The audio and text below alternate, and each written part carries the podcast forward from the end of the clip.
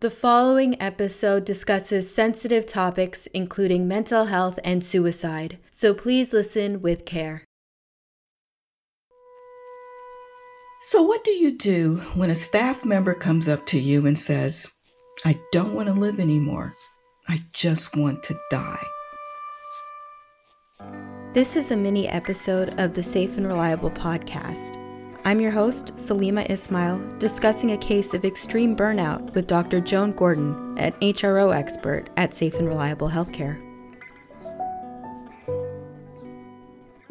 So, as the uh, program manager for resiliency at this particular hospital, I do rounds and check on the staff just to make sure they're doing okay. In this one particular unit, they had a high number of end of life patients. So I'm checking on them, and one staff member pulled my arm and said, May I talk to you? And I noticed that there were tears in the person's eyes. And I said, Sure. And the person said, I don't want to live anymore. I just want to die. I'm ready to kill myself.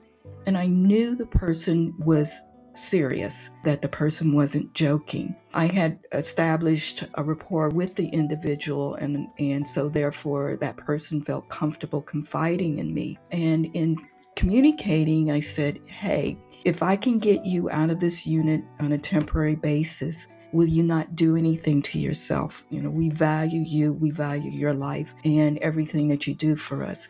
Will you not do that? And she promised and said yes.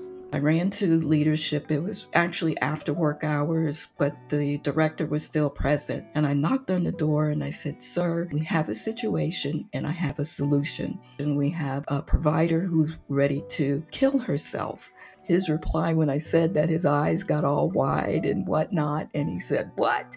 But I said, sir, this is what we can do. You can buy some time. Person is not going to do anything, provided that we're able to get the person out of the unit and into another unit. He agreed to it. He let other leadership know that this is the action we're going to take. And that individual was placed temporarily in another unit.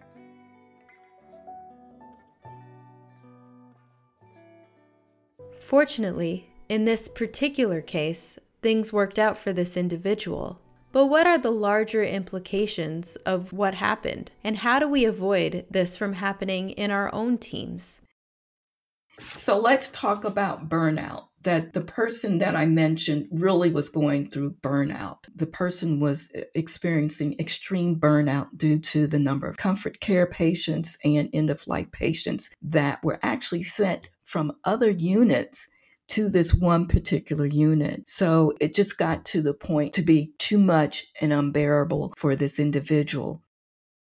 The leaders in clinic really need to A, look at the workload, B, but they need to do walk rounds, do some rounding among their staff to check on them to see how things are going and create an environment which we call psychological safety so people feel free to share whatever is going on. When staff members feel that leaders are genuine and concerned and really care about their people, then staff members are willing to stop by their leader's door and say, hey, and share with them what's going on. Workload, maybe emotionally or whatever.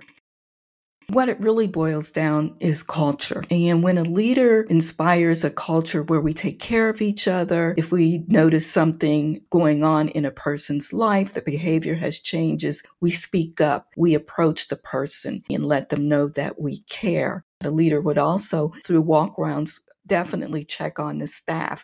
Now, they may not be able to check on everybody, especially if it's a senior leader. But even with that senior leader and having leaders report to him or her, will say, okay, so what's going on within your unit? How's the culture? That's also essential. If you are interested in learning more about leadership walkarounds, building a positive culture for your team, or preventing team burnout, please email podcast at srh.care. Also, if you or anyone you know is at risk for suicide, please call the National Suicide Prevention Lifeline at 1 800 273 8255. Today's episode was produced by Dr. Joan Gordon and Salima Ismail. Music provided by TIOPS from freesound.org. Thank you so much for listening. See you next week.